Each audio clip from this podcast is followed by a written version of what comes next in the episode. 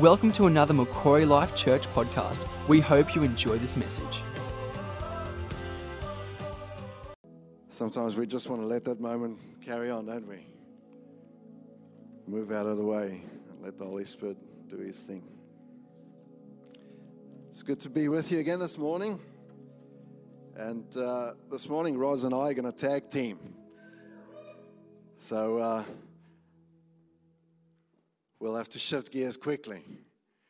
And uh, this morning, I want to talk to you about God's love for us, God's heart towards humanity, God's Father's heart towards us. And Roz is going to later on speak about us loving God, our side of the relationship. But this morning, I want to talk to you about His side of the relationship.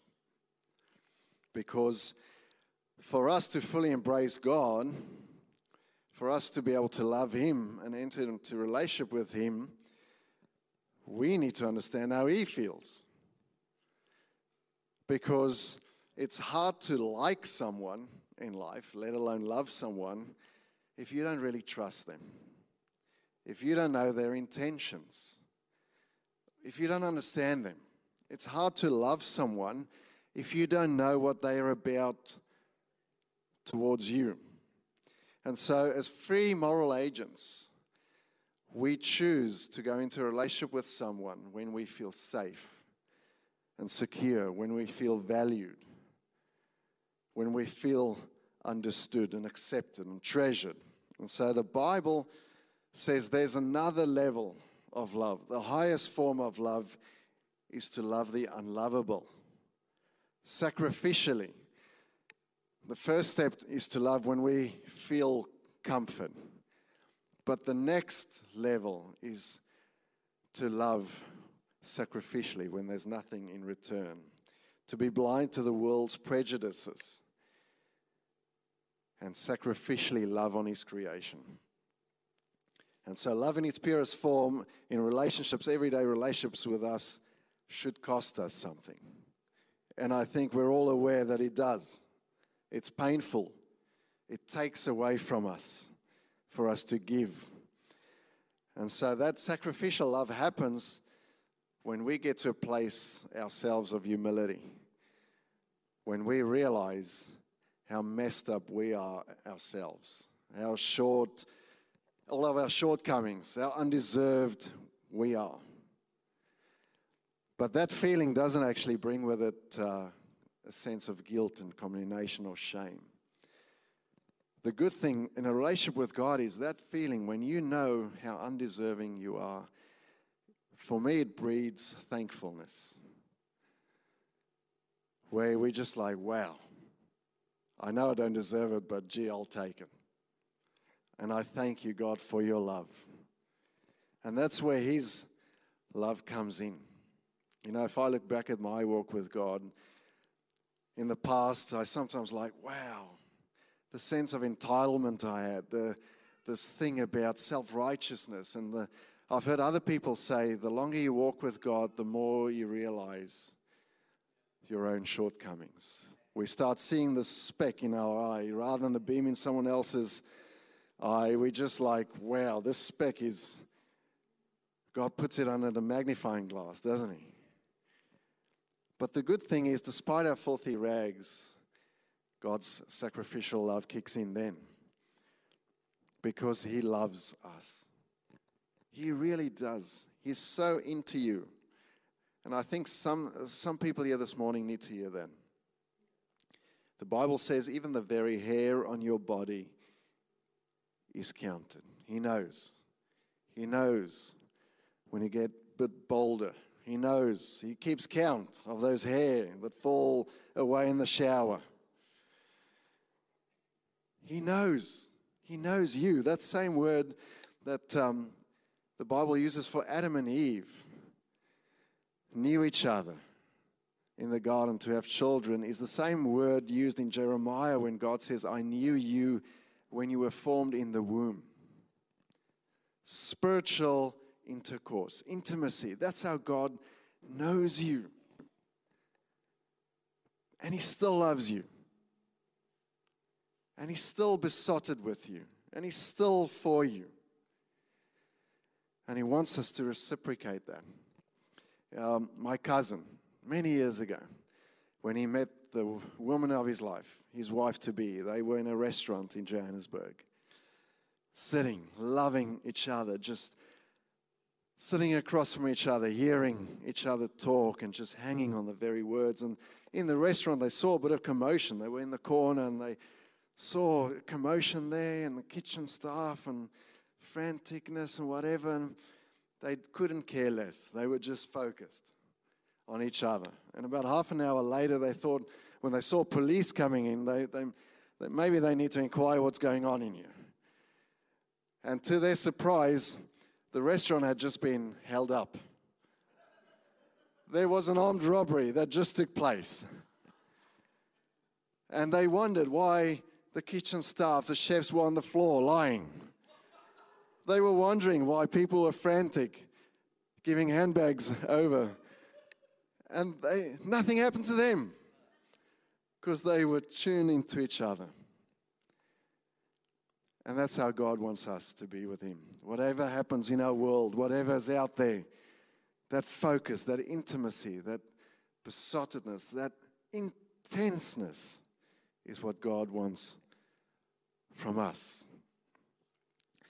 And He loves us with that. Because the, the world tries and make us think He's the bad guy.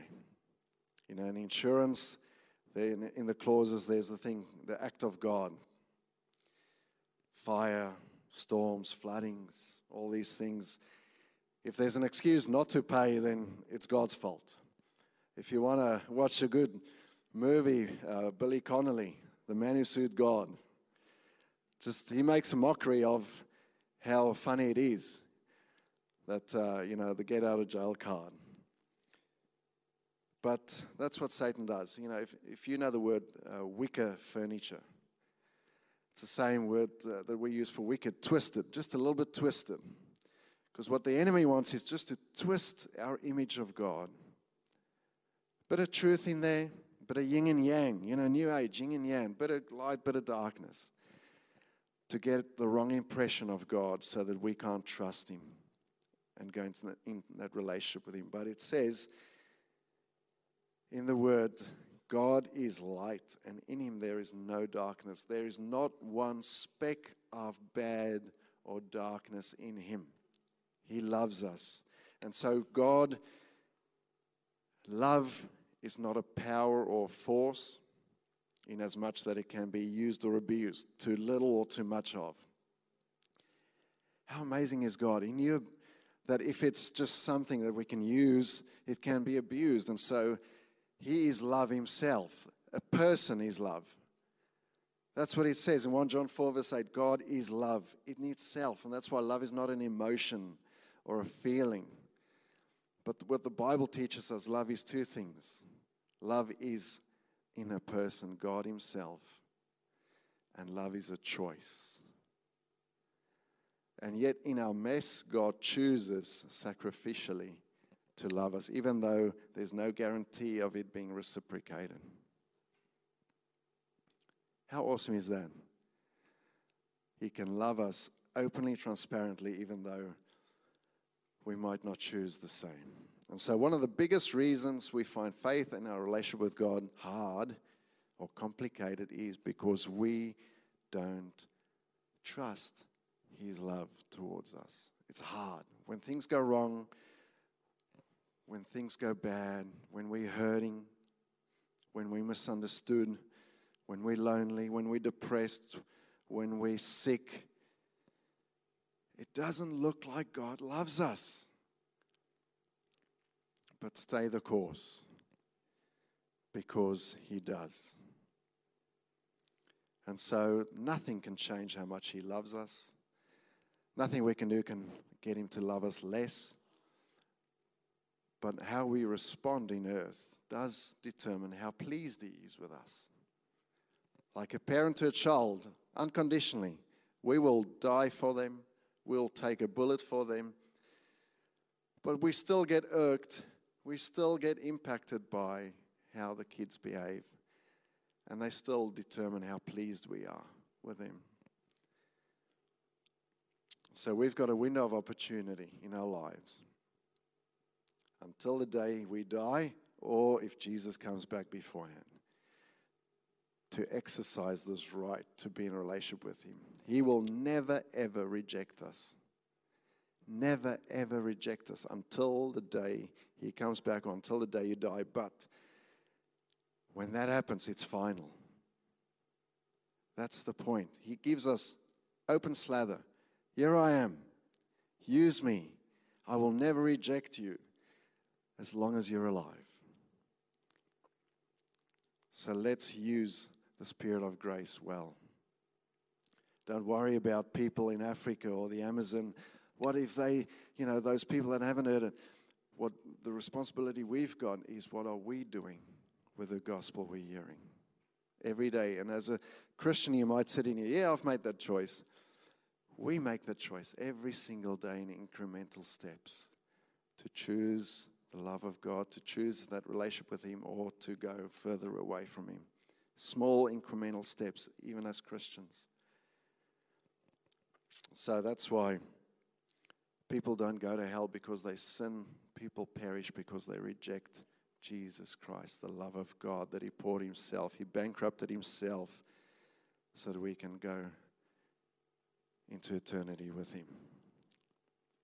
So I'll finish with Romans 8, verse 37. Yet in all these things, we are more than conquerors and gain an overwhelming victory through him who loved us so much that he died for us.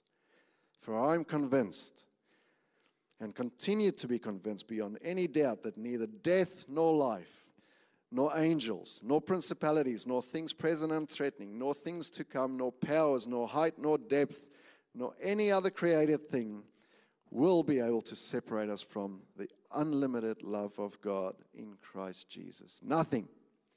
There is no external force, there is no spirit or being or person that can separate you from God's love and get God to stop loving you. Think on that for a moment. Wow. Yet, there is one thing that can stop God's love and that's me and you and our will. That's the only thing that's stronger than God's love is our will. And God will not force himself upon us. The sacrificial love is to give even though it might not be reciprocated. So I'm asking you today choose every day, every moment that relationship with God because He's there. He will never, ever, ever stop loving us or reject us here on earth. Thank you, Roz.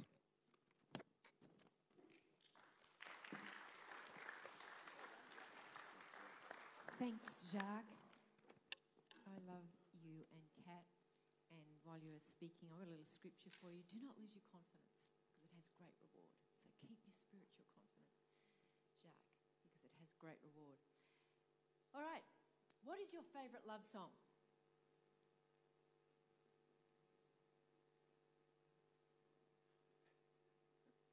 Matt Old, what is your favorite love song? Please forgive me. I don't even know that song. Bryan Adams. What about you, Ian Wood? Come on, you've got to have one. You've been married for 300 years.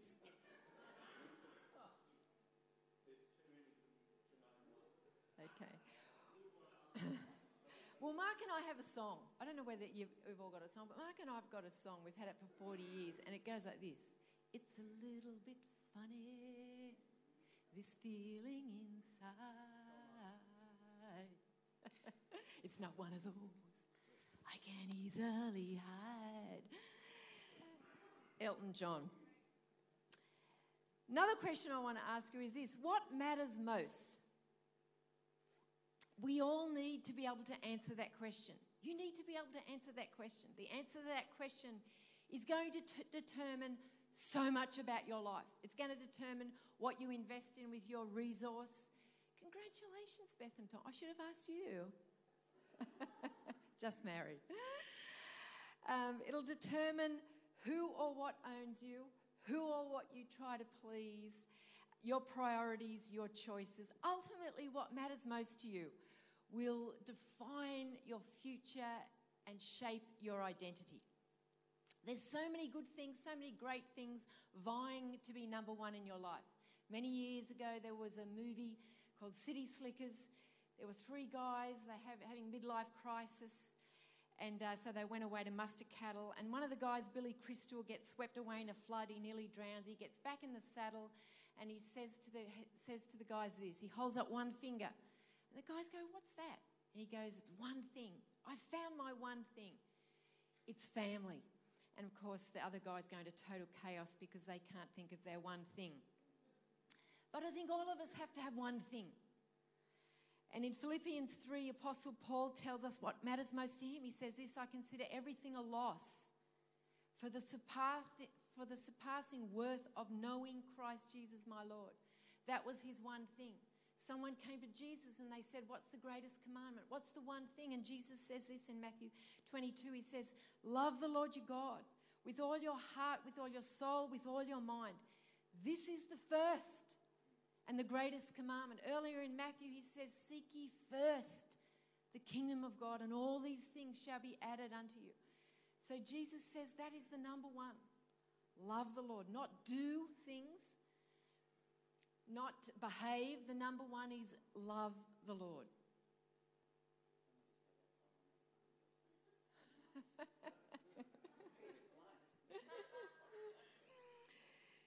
In our church's vision statement, uh, I hope it comes up there, uh, to love God is our first step of going towards Christ. In our church, we recognize the first thing is our up relationship. That's the first thing, our relationship with God. The next three, belong, grow, and serve, are all about within. And the last one, go, is about out. So there's our up relationship, there's our within relationship, and there's our going out relationship. But I want to look at briefly two examples of people who loved God in the Bible, unpack it, and see what it looked like for them. The first one is David. He gives an example, we have an example of loving God with our soul, with our mind, and with our will. So this is for all the doers and the thinkers out there. In 1 Samuel, Saul is chasing down David. Saul is the current king, but David is the up and coming king. And he's very popular. So Saul is jealous and he's going after him. David's on the chase and he's hiding in a cave. And at that moment, Saul goes in to relieve himself. And it's not a quick relieve, okay, because he has to sit down. We know that. So it says this Saul went in to relieve himself. David and his men were far back in the cave. And then David's men say, This is the day the Lord spoke of when he said to you, I will give your enemy into your hands for you to deal with him as you wish. So the men are saying, Hey, David, this, this whispering in the back of the cave, this is your moment. Go up, take him out. He's got his back to you, he's vulnerable. So David crept up unnoticed and cut off a corner of Saul's robe. But then the Bible says he crept back to his men and he was conscience stricken. And he said to his men, The Lord forbid that I would touch or lay a hand on the Lord's anointed. The Lord, I shouldn't have even cut off the corner of his robe. So, this is what I call a cave moment. And you and I all have cave moments when we decide will we be a value driven human? Will we live according to the value inside us that is to love God? And that's what David did. David was a value driven leader. He wasn't driven by the crowd. He wasn't driven by the men's voices. He wasn't driven by his family of origin. He wasn't driven by his revenge or his, or his pride or the current culture. He had a love for God. The Bible says he was a man after the heart of God. He tried to please God, and even when he failed, he still sought God. So he was driven by, I, don't, I can't imagine the, his conversation as he was creeping through the cave, the internal dialogue. It's like, I don't know whether, well, he did have a knife, but perhaps he's thinking, this is my moment. This, I can get back on him. I can become king. If I take him out, this is going to be a shortcut. I'm going to become king. But you know, as he got there, what happened? And this is what happens in the cave moments. The value inside of him that he was loved by God and that God loved him shut up all the other voices. And when he got there, he just cut off the robe. And you know, my challenge is to you are you value driven? And the number one value I hope in my life is that I love God. And you know, many years ago, when I was first out teaching, I went to the tax man, I went to the accountant, and he said this to me What are you going to claim on your art apron? It can be dry cleaned. And I said, I'll tell you, Mr. Accountant, first two things I don't teach art, I'm no good at art. So my kids don't get art, they get sport and singing. And let me tell you, before you mock me, I taught Natalie Imbruglia. And all she needed was sport and music. She didn't need art. So that's my proof. And so I said to him, I don't wear one of those art aprons. I'm not going to claim. He said, You're entitled to. I said, Yeah, but I actually don't spend the money. And you know what? This is my thought at that moment. That was a cave moment. Out of my mouth came, Because I love God, I'm going to tell the truth. And I had this thought, you know, you know how we say we can get the money from the government but I'm, you know, when you cheat the government, you're not actually cheating the government because who actually pays the taxes? I realise when you rip off the government, we're ripping off one another. Just a side thought. Um, so let me challenge you in those cave moments. Are you value driven? The second illustration is this it comes from Luke 7. It's a heart one for all the feelers. We read that Jesus visits one of the Pharisees' homes for dinner and he's reclining at the table and a woman who is known in the town as a sinner arrives and she brings an alabaster jar of perfume. This is what it says. So you've got to picture it. She stood behind him at his feet, weeping. So it's already messy. She began to wet his feet with her tears. Then she wiped them with her hair, kissing them and pouring perfume on them. Jesus doesn't stop her. It's completely messy. But worship and love for God is often messy and it's costly. The perfume was one year's wages. It was, could have been a deposit for a house. Perhaps not these days, but back then it could have been. So it was a costly sacrifice. You're right, Jacques, because love costs. And when the Pharisees who had invited him saw this, they were offended. People get offended at passionate worship and love for God. And Jesus answers him Simon, I have something to tell you. Two people owed money to a certain money lender. One owed him 500 denarii and the other 50. Neither of them had the money to pay him back, so he forgave the debts of both. Which of them will love me more? Simon replied, I suppose the one who had the bigger debt forgiven. Well done, Simon. Then he turned toward the woman and said to Simon, You know, so she's doing this in front of all these religious, they're having this theological argument, and she's worshipping him in the middle of it. Do you see this woman? I came into your house. You did not give me any water for my feet, but she wet my feet with her tears. She wiped them with her hair. You did not give me a kiss, but this woman from the time I entered has not stopped kissing my feet. You did not put oil on my feet. You did not, you did not, you did not. But she has poured perfume on my feet. Therefore, I tell you, her many sins have been forgiven as her great love has shown. But whoever has been forgiven little loves little. And you know, my hope for you is that when you come into this house on a Sunday and when you have your own time with God, that you won't be Simon, that you won't be indifferent or too familiar. That's the problem with Simon. He was too familiar, he was too set, he was too middle of the road. He was religious. He was like, No, this is how much I'm going to have a relationship with you, God. It's set here. And it's not going to go any further. He was self righteous. Exactly what Jacques said. And this is what the scripture's saying self righteous can't love a lot. He was contained. He probably thought, you know, I come from a good family. I'm a good person. I've done the right thing. Hey, Jesus, I'm the one that had you over. You're just privileged to have me in the same room. The interesting thing for me is this that Jesus was with both of them. this morning is with all of us. He was with the woman and He was with Simon. He would have given everything to both of them. It was their, it was up to them how much they got of Him. It's up to you how much you get of God. A couple of weeks ago, I had a surrender talk to God. I could sense Him wanting more and having a moment with, of laying down stuff.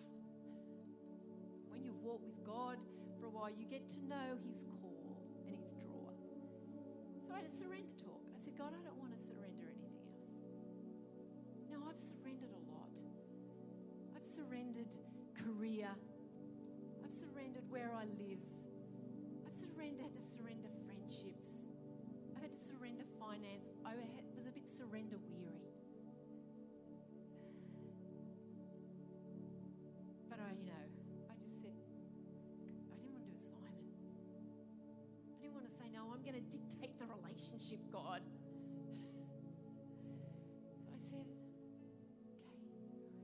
Told him all that, I said, what do you want? And he said three words. He goes, I want you. And as God's style happens in my life, I unraveled and became a mess. We're going to sing this beautiful song. We're going to finish with the song I've asked them to lead. Because I want you to have a moment. Going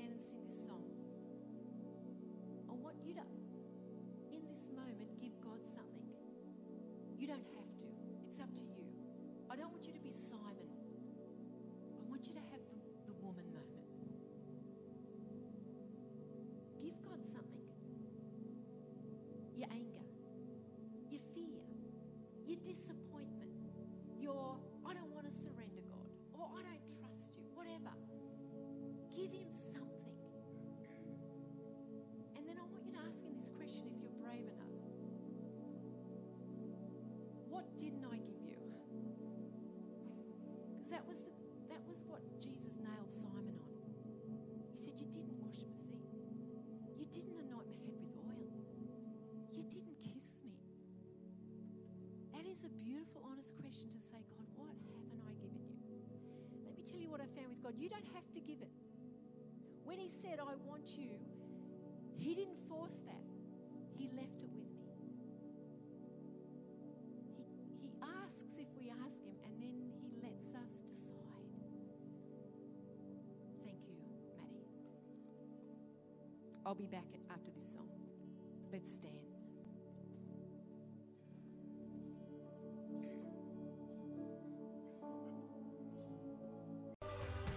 Thank you for listening. We hope you have enjoyed this message. For more information, please visit macquarielifechurch.com.au.